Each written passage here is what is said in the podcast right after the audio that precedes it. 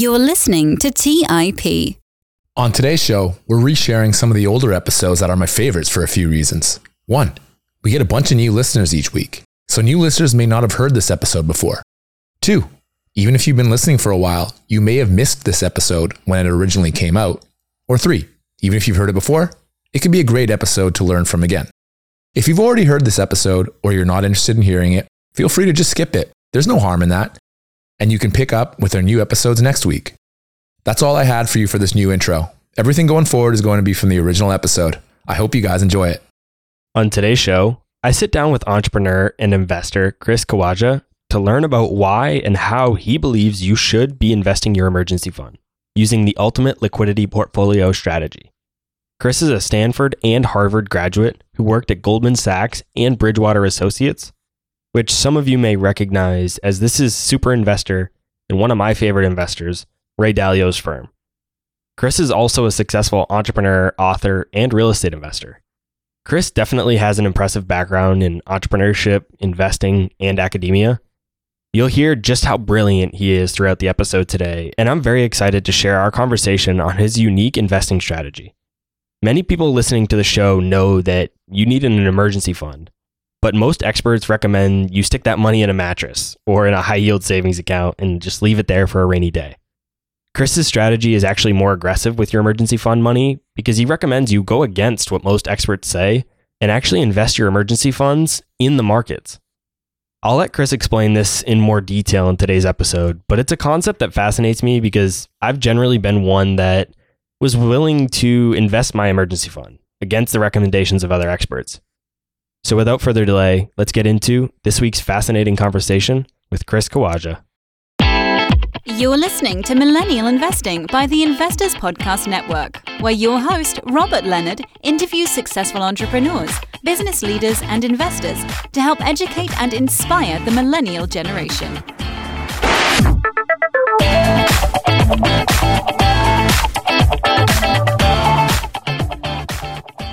Hey everyone, welcome to the show. As always, I'm your host, Robert Leonard, and with me today I have Chris Kawaja. Welcome to the show, Chris.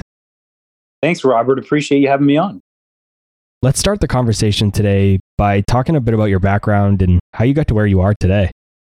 Okay, so I grew up in Toronto, Canada. I was the son of two immigrants, one of whom was a finance professor. And when I was 17, I was in my second last year of high school, but was on track to maybe graduate a year early. And in February of that year, I left minus something temperatures and snow on the ground in Canada, landed in California and visited Stanford, where it was 75 degrees and people were in bikinis, and my future was cemented from there. So I went to Stanford. I actually left high school a year early. I went to Stanford. After Stanford, I worked on Wall Street at Goldman Sachs for a couple of years. Then I worked at a startup. Well, it was a startup then. It's now a pretty big company called Align Technology. They make Invisalign. And then I went to business school at Harvard Business School. After that, I went back to Wall Street. I worked at a hedge fund called Bridgewater Associates with Ray Dalio. And after that, I joined a bunch of partners and started to work in a more of an entrepreneurial business where we're all co-owners and now I spend my time split between my online business, which is Big Chill, my blogging, and then my real estate and other investing. So that's where I got to where I am today. And obviously, that's a condensed version. There are a lot of bumps and turns along the way, but that's what's got me here today, where I live in Northern California, about 25 minutes north of the city, San Francisco. Well, I certainly don't blame you for wanting to make the move from Toronto to California for the weather. I'm a New Hampshire native, so it's similar similarly cold here in the winter, so I definitely understand the desire to move to where it's warm. Absolutely. Yeah, you know, it sucks some people in and I just never turn back. I think it'll eventually get me too. Given everything that's going on in the economy right now, I think our conversation today is going to be pretty timely. In times like this, we hear a lot of people recommending having an emergency fund, and I even recommend this myself pretty often. How can money in a high yield savings account, like an emergency fund, actually lose money over time? So this is the essential point, and it's really in a way what we're doing is we're tricking ourselves by thinking that these low bank interest rates. I think right now, you know, high yield savings are in 1.5 percent. The fact is, if you look over history, these don't keep up with inflation, usually even before taxes. And what's brutal about high yield savings accounts is they're taxed at the highest rate. So if you add all of this together and even, you know, mock up equivalents for what high yield savings accounts should have looked like based on certain indices, you essentially come out at high yield savings accounts lose money. And that's a painful reality because people say, well, look, you know, I put $10,000 in and I ended up with $10,200 a year later. But if you went to go buy things and everything that costs $100 is now $103, you actually have lost money, especially after you go and of that $200 you made, quotes made, you had to give some amount to the government. Maybe that's 75 or even $100. I feel like a lot of people don't often think about taxes when it comes to their high yield savings accounts. I think it's talked about a lot in the investing community and in brokerage accounts, but not so much in the high yield savings account space. Do you think why might that be? So I think part of it is that people assume it's such a default for people to say, look, put six months of money into a high yield savings account and that's your emergency fund. And I think that gospel probably was was appropriate a couple decades ago before the advent of ETFs and commissions free trading and all these other things because it probably was a not terrible way to sort of preserve your money okay and I think what's happened is when there's just gospel, if everybody says, hey, you know, you always, everybody always wakes up in the morning and, you know, brushes their teeth, you know, I don't think people are questioning it a lot. And so for that bucket of money, there's been such gospel, such a belief in the right way to do it. And it's only recently that that belief really could have been challenged because of ETFs, because of a lot of other reasons. And so I think people just haven't thought about it because it just wasn't something to think about. The best option was just throw it in a bank account that felt safe and move on. Now, there are different fallacies, like I talked about, that I think make high yield savings even more psychologically attractive and less financially attractive. And that's mainly to do with the fact that people don't like the feeling of quotes losing money. So they think that a bank account is zero risk. But to me, the risk of, of an investment is when it can't meet your goals. So for the case of an emergency fund, that's meeting your needs when an emergency arises. And for the case of a retirement fund, that's very simply, you know, will it provide for retirement? And so if you know the goal, then you very quickly learn that high yield savings are not the best avenue for preserving your emergency fund. What are the three trends in finance that have radically altered the investing landscape so that savings accounts really just are no longer the best option for stashing cash? So that's a great question. I think the number one trend is ETFs. So if you had to invest, very simply, our portfolio recommends, let's just say high level, 88% intermediate term bonds, 12% total stock market index. Now, if you tried to do that, let's say 15, 20 years ago, even if you found, you know, the cheapest mutual funds and the lowest minimums, just by definition, you're going to have to be into it for 10, 15, 20, $30,000. Now, the fact is most people's emergency funds aren't of that size, right? So the first trend is instead of mutual funds, you now have ETFs where you can get access to literally every company in the US stock market indices for pennies per year on a thousand dollar investment. So your minimum investment might only have to be, you know, $74 in a stock portion. So the first is the hurdle has gone down as you've gone from mutual funds to ETFs. The second, and this is pretty big, is commissions have been driven down and now in a lot of cases have gone away. Okay, so one thing that's nice about a bank account is there's not a commission make an investment there. Now that there's no longer commission on ETFs, it, it has a lot of the same effect. There is a slight cost to an ETF. It's the difference between the bid ask spread. But we're talking even tenths of pennies on a dollar when we're talking about what that cost is. So it's the move from mutual funds to ETFs, the drive down and just this massive competition that's been created by by the brokerage industry, you know, Fidelity, Vanguard, Robinhood, you name it, to bring commissions really low. And then I think just generally the access that investors have and the ease of use of online brokerages. It's so easy to open an account now and to get this exposure. That just didn't exist before. As far as one other trend that drives us away from high yield savings accounts, taxes just tend to go up. You know, tax rates now are a lot higher than they probably were, you know, 200 years ago. There weren't really taxes at all. You know, just very few taxes for funding funding the government. And so I think generally speaking, a society aims to provide more and more for people and taxes go up, it that tax tends to be taken out, unfortunately, on a on inflation adjusted items. And so the 2% inflation on such a low returning in, instrument as high yield savings, it just eats away your return over time. You write about the ultimate liquidity portfolio and how it's the ultimate investment strategy in uncertain times. And I'd say that we're in pretty uncertain times right now. So I think this is going to be a good conversation to have. So, first, what is the ultimate liquidity portfolio strategy and what kind of track record does it have? Great. So, I love this portfolio because I think it's very appropriate for what an emergency fund is trying to do. Okay, what is it? It's very simple. And although you could do it, I would caution you not to do it because I think you really need to believe in what you're doing. And people, if they just hear something on a podcast and then implement it the next day, are probably not likely to stay with it. But the ultimate liquidity portfolio on the surface is just 88% intermediate term bonds. And there are a lot of ways to get access to that.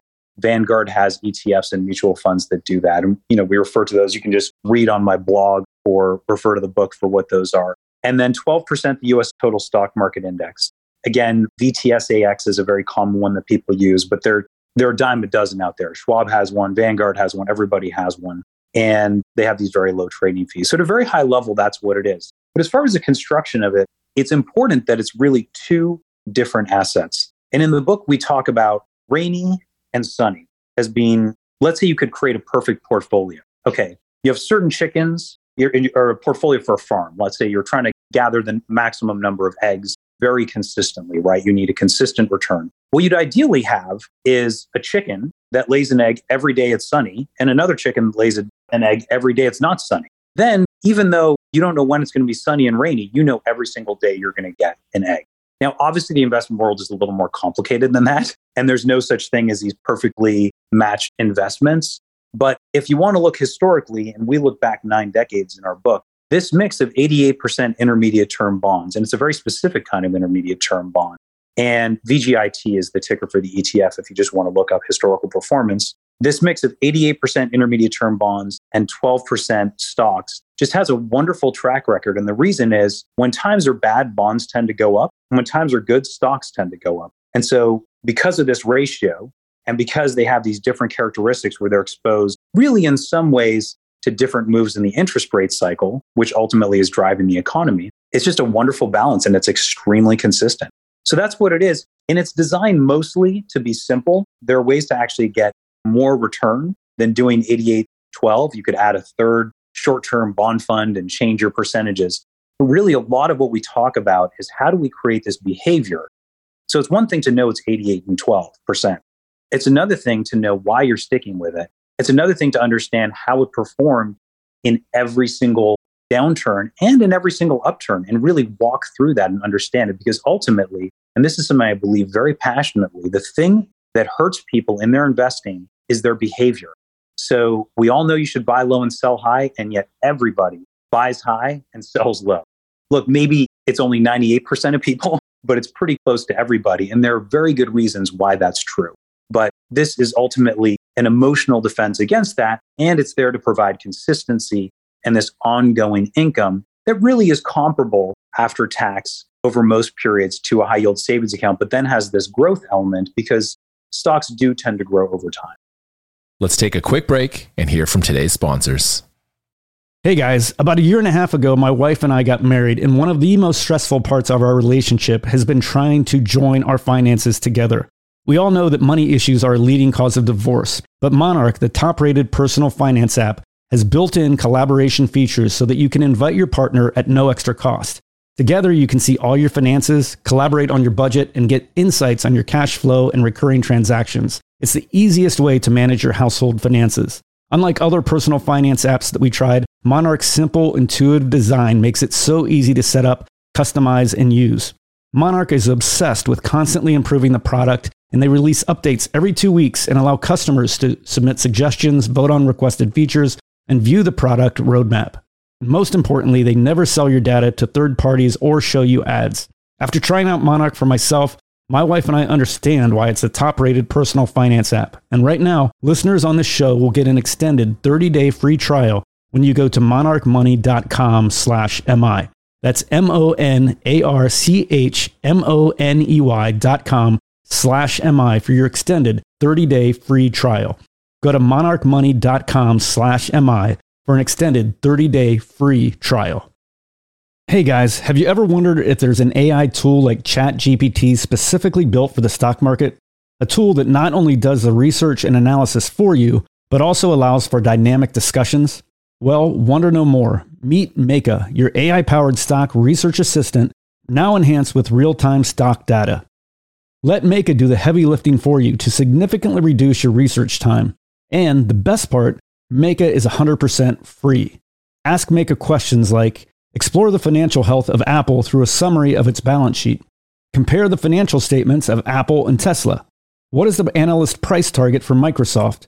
What is the social sentiment analysis of Amazon? And millions of other queries right at your fingertips. Visit Meyka.com. That's M E Y K A.com. Hey guys, when it comes to financial advice, you've got to trust the source. It's why you listen to this podcast. When I'm looking to upgrade my wallet, I turn to NerdWallet. Their expert team of nerds dives into the details to help you find smarter financial products. Before NerdWallet, I'd pay for vacations with whatever credit card was in my wallet, but I was missing out on miles I didn't even know I was leaving on the table. Now I've got a new card with more miles and more upgrades. What could future you do with more travel rewards? A hotel upgrade, lounge access, a free flight to a bucket list destination? Wherever you go next, make it happen with a smarter travel credit card. Don't wait to make smart financial decisions. Compare and find smarter credit cards, savings accounts, and much more today at nerdwallet.com. Nerdwallet, finance smarter. Check out nerdwallet.com and start making smarter financial decisions. As with all cards, credit is subject to lender approval and terms apply. All right, back to the show. When I hear about the portfolio consisting of that many or that high of a percentage of bonds, it makes me wonder if that strategy fits towards younger demographics like millennials. You know, I don't tend to recommend bonds here on the show, and you don't hear a lot of people talk about that specifically for this type of demographic. So, do you think that that strategy is good for millennials with, with that many bonds? Absolutely is. And let me explain what I mean by it being a good strategy. I think we have to think of our money in three different buckets. Okay. And one of the biggest mistakes I see, and I've seen this a lot actually in millennials for whatever reason, it's just the education that I received in, on Wall Street on terms of how to bucket money seems to have not permeated to this generation. So it's something I talk a lot about when I speak with younger people. And that's that you have to think of money as doing a job. And so let's just divide that into three basic jobs just to keep it really simple. The first job is retirement.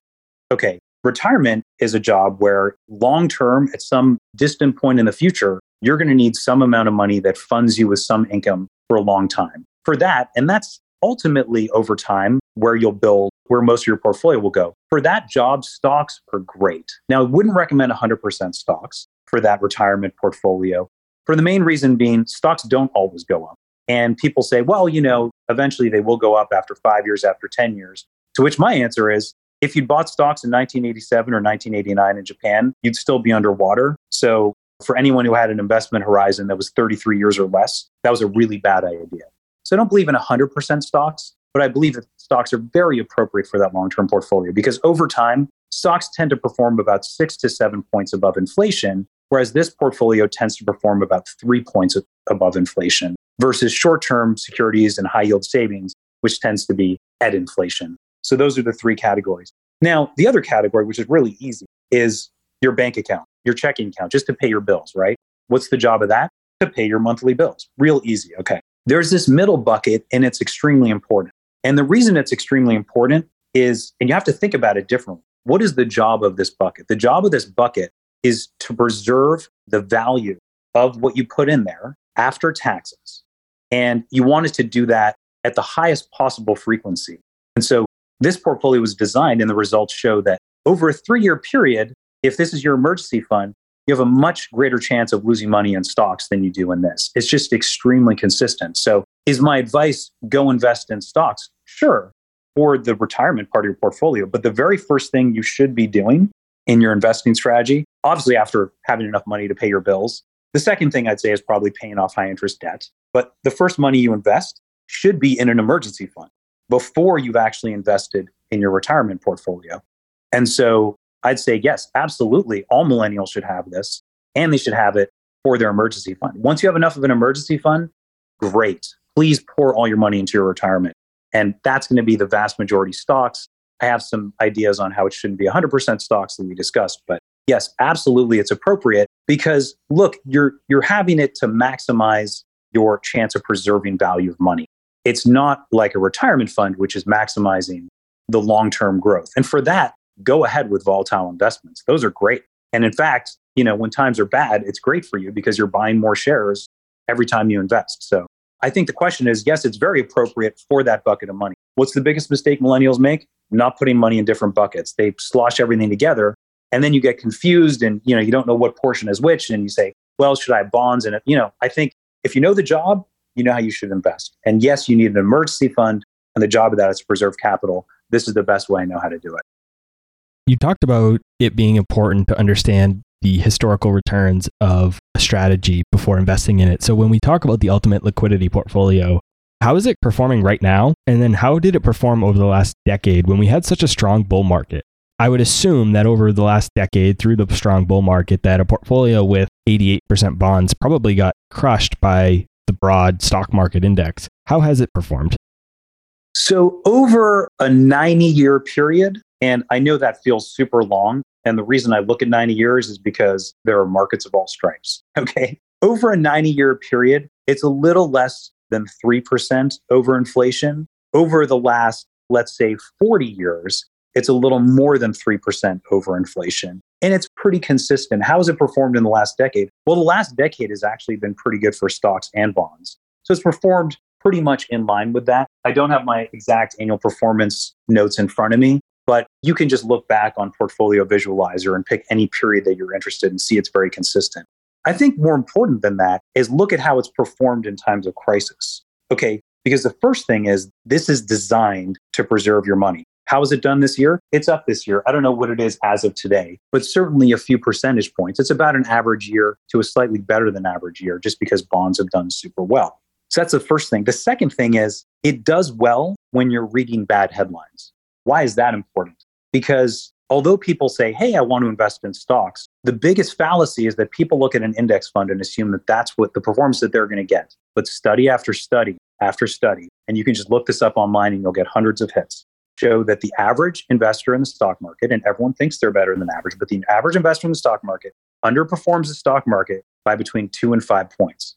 So we talked about the stock market being, let's say, six to seven points above inflation. We talked about this as being three points above inflation. If you subtract two to five points, you know, really the average investor is getting not the returns of stocks, but the returns of corporate bonds with all of the volatility that comes along with it. And I think your show does a really good job at educating people of how, on how they can avoid that. But I can tell you that some of the very smartest people I know, I'm talking guys, millionaires, guys who had plans on what they were going to do in the next downturn. These guys sold when the market crashed. They were selling in March when things were cheaper than we've ever seen them. So I recognize that people believe they're going to behave a certain way, but in practice they don't. And I think part of it is emotional and part of it is just structural. Look, when you lose your job, you tend to cut your investing amounts, right? So there are just some structural reasons why it's hard to get those kinds of results that you see about when you just look at an index fund.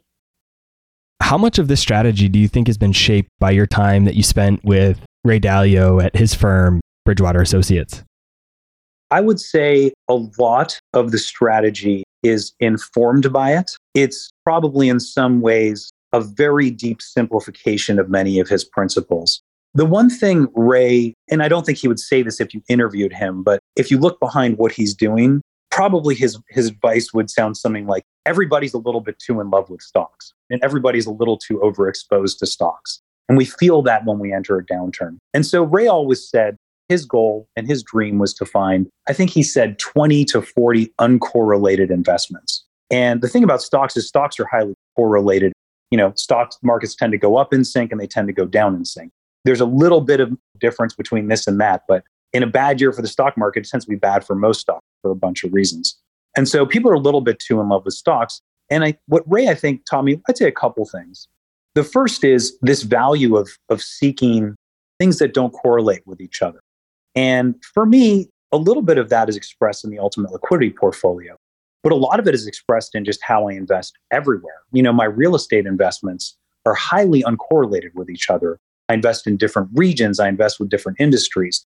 Likewise, in my personal investing, I have oil royalties, I have legal settlements that I'm invested in. I mean, you name it, I'm probably invested in it If it has a high after inflation return and is uncorrelated, I'm interested. And, you know, there are a couple disadvantages to being in those quotes disadvantages that I happen to think are advantages. And that's people say, well, it's not liquid. Well, I would tell you that liquidity is the reason for bad behavior in the stock market. When it costs you 6% to sell your real estate investment, chances are you're going to hang in there. So, the first thing is uncorrelated investments. And I really have pursued that with vigor ever since I worked with Ray. I think it's a great insight that he has on that. The second is this fallacy of nominal return. And there's several fallacies in investing. And one of the ones I really harp on is that everybody values gains less than they feel pain for losses. There are, in fact, charts that shows there's an estimate that says, you know, losing a dollar or losing $5 is two and a half times as painful as gaining $5 for people. So this is totally illogical, but it's also the reason high yield savings accounts exist because it's like people walk into a casino and there are a bunch of games and somebody says, well, in this game, no matter what, you're not going to lose money. And what they don't tell you is that you walk out, and when you walk out of the casino, yeah, your 100 bucks became 102 bucks and a bouncer hit you up for a buck on the way. And when you came outside, everything was 103 bucks. It was 100 bucks before. But it feels really good not to lose money. So I think this just really hammering in what matters is what you can buy with the money. If the idea of an emergency fund is, let's say a fridge breaks and I need to go buy a fridge, and a fridge goes from 500 bucks to 525 bucks in a time when your, your emergency fund didn't grow, you've lost money. So there's this idea that you have to keep feeding the monster. So I think the fact that nominal returns, everybody weighs nominal pre tax returns against each other. And they're really scared of nominal losses, but you really have to look at the after tax real return on money. And so, wherever possible, and the data is hard to find. And you'll see in my book that I'm constantly caveating, saying, look, in this case, I had to use nominal. Real was complicated or, you know, got distorted. But it's really important to understand what the real return is. And that, because that's all that matters. It doesn't matter that you have the same number of dollars in your account. What matters is were you able to do the job that that was required to do, which is cover you in an emergency. So those are the two things I learned from him, the two biggest things. Also, honestly, just break everything down to its to its base, its base concepts, and then don't be afraid to face the pain of what you've done wrong because that's where you grow. Pain is really where the growth is, and I think he believes that to a very extreme extent, and it can be hard to swallow, but it accelerated my learning once I accepted that I had to be wrong a lot of the time and learn from them, those mistakes. With this ultimate liquidity portfolio, what do you see as some of the major risks of this strategy that investors should be aware of? So, the biggest risk with anything that gets back tested and has all this theoretical support is that maybe the world has changed in some fundamental way that just structurally changes things. And one, one characteristic that's just an element of the portfolio is obviously the performance tends to get driven by bonds. And so we talked about a 90 year period. And really, in the first 40 years, interest rates were going up and bonds didn't do very well. And that's why you have that slightly lower performance, more of a two, 2% ish return versus, you know, or let's call it 2% plus or minus versus three and a quarter percent plus or minus since bonds have been having decreasing interest rates. So I think what the risk is right now is bonds are at really extremely low interest rates right now. And there are a lot of reasons for that we can go into. And the portfolio has never been tested when the seven year bond yield is 0.5%. Most likely, what I think it does, and by the way, low yields help stocks in a number of ways. One is it makes them more competitive when you're looking at dividends, but the other is it tends to drive the borrowing costs of companies down.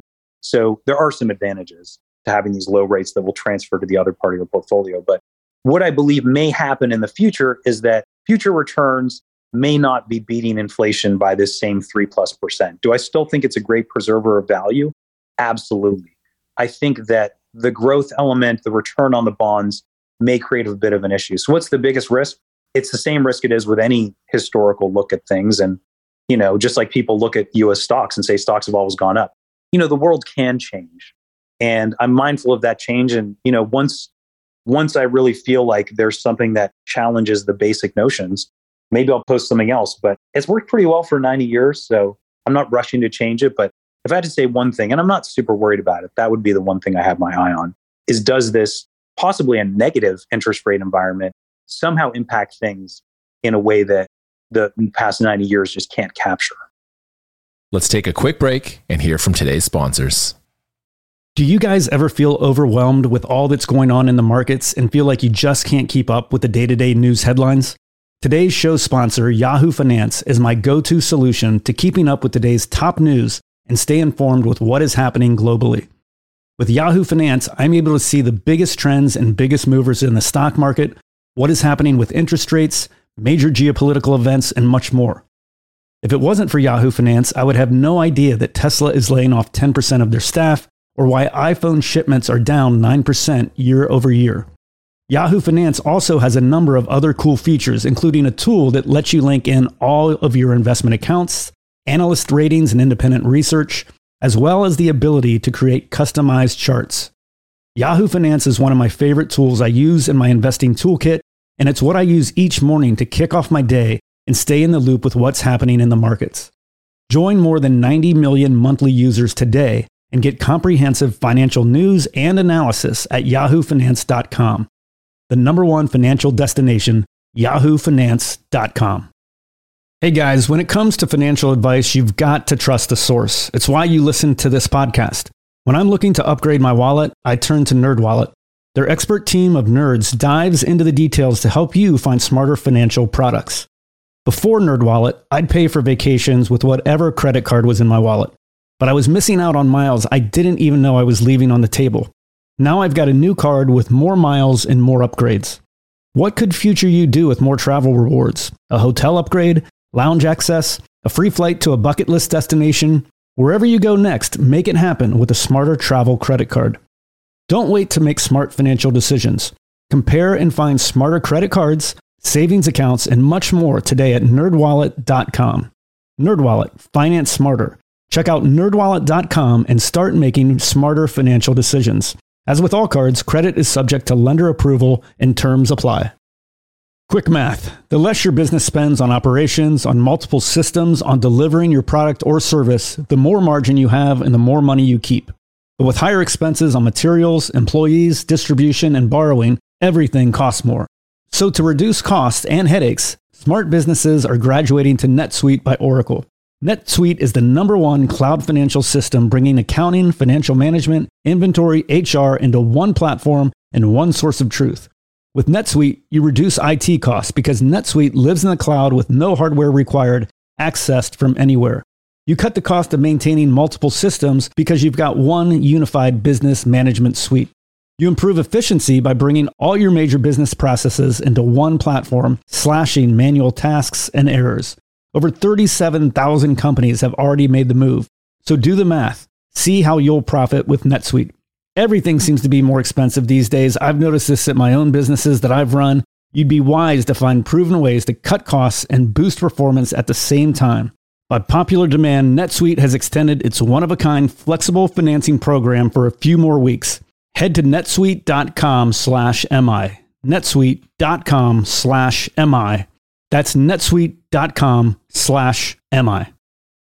All right, back to the show.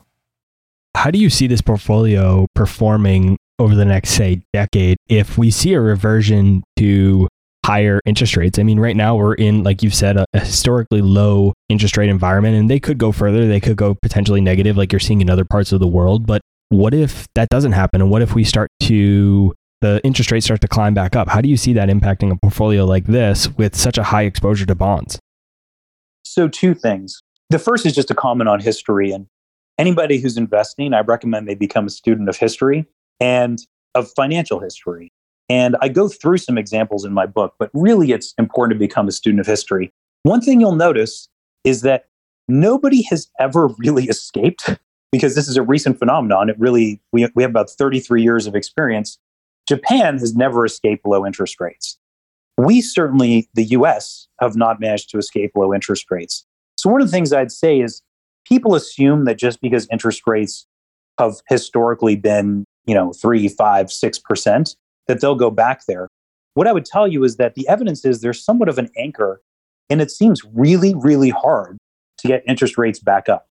Okay, I'm not saying they won't go up a little bit, but if you look, the Fed's attempt to raise rates, I think it was December 2018, if I'm getting my, my dates correct, they raised rates about 25 or 50 basis points and they had to come right back down and cut it again.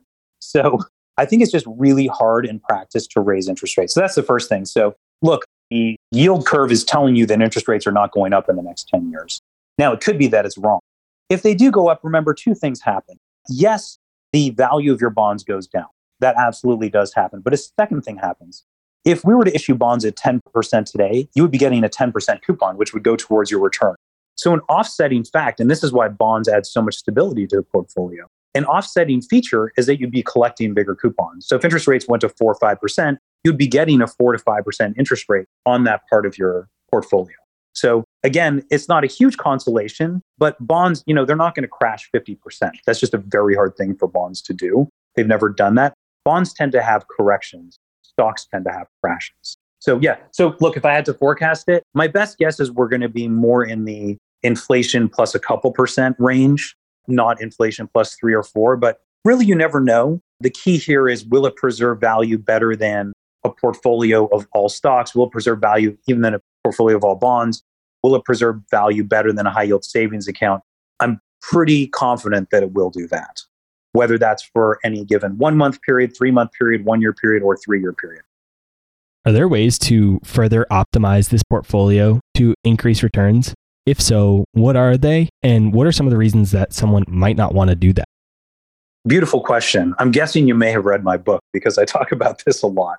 And if not, you maybe have taken my video course. The challenge here is that our biggest enemy in investing, and I know you've had lots of people talk about this, our biggest enemy is our desire to do something, right? Our desire to really churn things, make things more complicated, etc. So the answer is yes, there are many ways to improve the performance of this portfolio. But the vast majority of the benefit, and what I'd recommend for the vast majority of people, is just keep it simple. And simple really just looks like 88% intermediate bonds, 12% total stock market index invested in the Vanguard securities rebalanced once a year.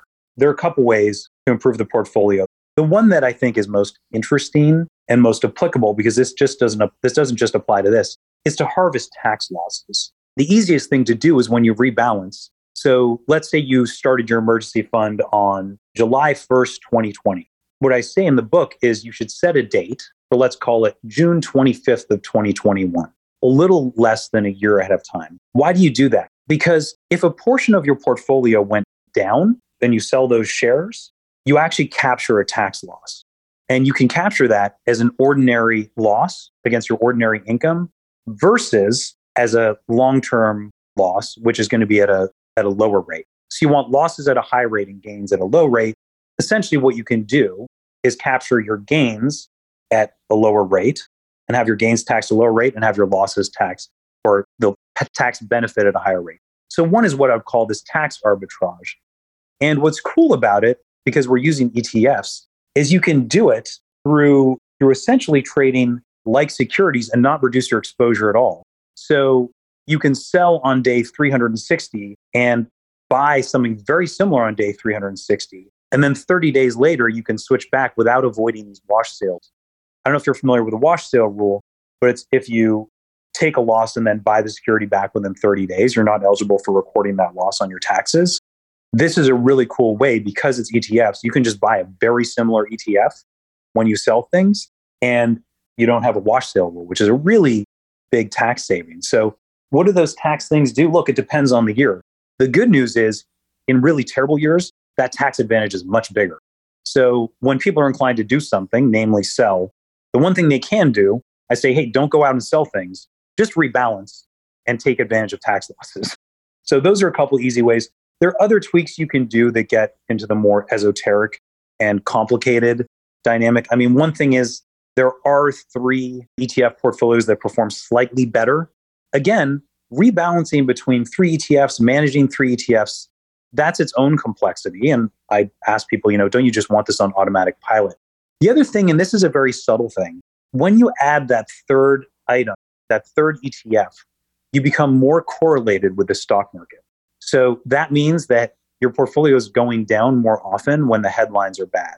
And a big part of this portfolio, again, I mentioned it, is getting the right behaviors. To get the right behaviors, you want things that are really kind of neutral when you're reading the bad stock market headlines and possibly even good because it just has this emotional benefit to keep you calm which is really important because often you're tapping into your emergency fund when you're most nervous because you just lost your job. So this emotional stability, this emotional side of it, I think is really important. So yes, you can tweak it. Yes, I talk about how to tweak it in the book, but no, I don't really think it applies. I can tell you that I'm a pretty sophisticated investor. I just keep it at 8812. Real simple. Annual rebalancing, no problem. Super simple. Earlier, we talked about the different jobs that money have. How much are Americans losing each year by not investing emergency funds properly? So I looked at this once and I don't have the number at my fingertips, but the amount of money Americans have in savings accounts is on the order of several hundred billion. So that's a huge number. And I actually happen to think it's quite a bit bigger than that because I think people have, you know, mattress cash or money in checking accounts. But let's assume for the sake of argument, it's $300 billion. And this allows you to earn, let's just say on an after tax basis, let's just even conservatively say 1.67%. Just that calculation alone says there's $5 billion a year being left on the table by having your money in high yield savings. Now, I'd argue it happens to be a lot more than that because of a bunch of other features of high yield savings accounts and there's money spent advertising high yield savings accounts. I mean, there are a bunch of other things that are happening. But broadly speaking, it is in the billions of dollars. And that's why I told you before we started recording I didn't write this book to make money. I mean, I get income from a bunch of other places. And it was really just about this message was so important to share that look, times have changed. Don't listen to this generic advice. Think for yourself. Get an emergency fund going. And, you know, I just think it can be a really, really useful aspect of someone's portfolio. Why do you think many millennials haven't followed that advice over the last 10 years or so? And do you think that's going to change going forward?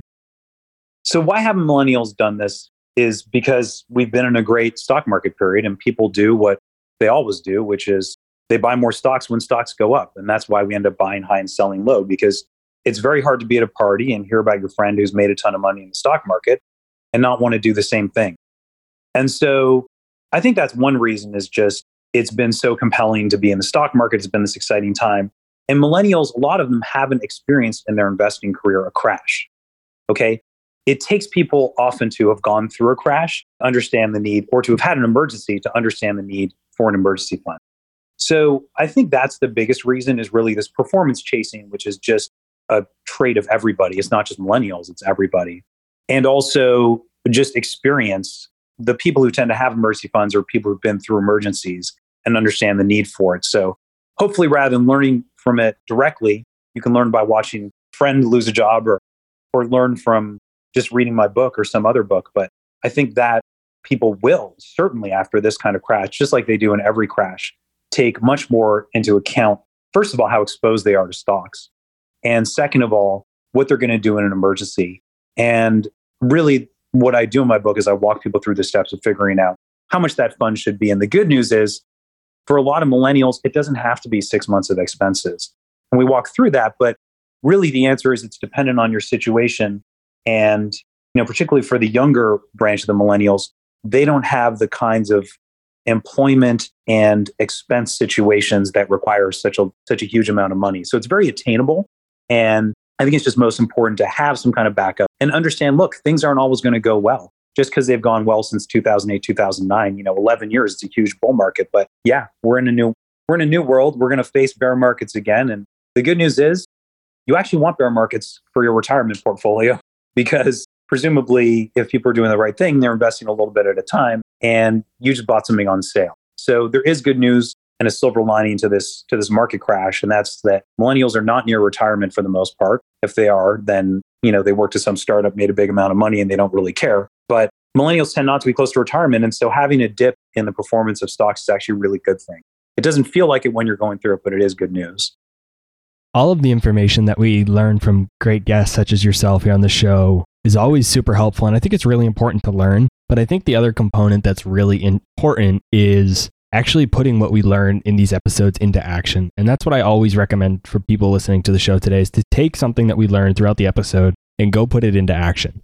So, Chris, what would be that one thing that after listening to this episode today that a millennial should go out and do to get themselves closer towards retirement, financial freedom, or just optimizing their portfolio? So I'm going to say something that probably isn't what you expect. of course you're going to think that I'm going to say, "Hey, go go put your money in an emergency fund." But I think the most important thing when you're newer to investing and by definition if you're a millennial, you have much more of your investment life ahead of you than behind you. I think the most important thing is to journal about what your experience was, particularly the emotional side and what your instincts were during this last crash. You just experienced one of the best lessons, one of the best learning periods you're going to have. They're not going to come along that often. But if you're realistic and you journal about, hey, what happened? How did I feel? Did I want to sell in March? It'll tell you so much about the kind of investor you are because a lot of investing, it really has to be personal to you. How much are you willing to tolerate risk? And I can tell you, this just taught a bunch of people that they were a little more risk averse than they thought. And that's fine. You can invest appropriately for that. But the biggest thing is really try to learn from this learning experience, both in terms of what happened in the stock market and also we're coming out of shelter in place now. But shelter in place really deleted a lot of distractions. And so it's given us this, a special opportunity to learn from our past. And so I would just say, learn from the past. And then more importantly, put in place systems, whatever those are for you, not just to learn about investing. And this is life advice. The most important thing you can do is figure out how to be a great learner. And so, whatever it is for you to do that, which typically has to involve self awareness and a willingness to be wrong, and then reflection, if you can get that and you can get people around you to help you reflect and help you sharpen the tools, you have so much of your investing life ahead of you. This is all about how do I get better? Yes, you maybe took a hit in March. Yes, you don't like looking at your retirement portfolio. That is not going to matter. This is about you getting smarter, getting better, improving. It's why you're listening to this podcast. By definition, if you're listening to this, you're already on the right train. I'm just saying, keep riding that train, keep learning, be reflective, and then have systems in your life not just for learning about investing, but learning about everything, learning about how to be better at your job. Even in my case, how do I be a better dad? If you have that ability, nothing's going to stop you. I always love learning about new strategies and just different ways to invest. So, thank you for doing a deep dive into the ultimate liquidity portfolio with me and for those listening to the show today. For those that want to connect with you further after the episode, where can they go to find you? So, there's several different ways, but I'm best known for my Friday newsletters. Those are 90 second reads that really summarize the best ideas I've heard that week. There's always one post about finance. And then I have four other categories. There's a random category. I have a quote. I have something on fitness, mindfulness, etc. So it's all the areas that I'm interested in. The entire time it takes to read is 60 to 90 seconds. So I have a very high retention rate because it doesn't bore people and I try to make it really insightful. And it relates to posts on my blog and things like that. So that's number one is go to upwarding.com, U P W A R ding.com and sign up for my newsletter. People can send me an email through upwarding.com. I try to respond to all the messages and I do read 100% of them. So it's an easy way to get a hold of me. Chris, thanks so much for coming on the show. Really appreciate it. Appreciate it. Thanks for everything you're doing for the community. Great stuff. All right, guys. That's all I had for this week's episode of Millennial Investing. I'll see you again next week. Thank you for listening to TIP. To access our show notes, courses, or forums, go to theinvestorspodcast.com. This show is for entertainment purposes only. Before making any decisions, consult a professional. This show is copyrighted by the Investors Podcast Network. Written permissions must be granted before syndication or rebroadcasting.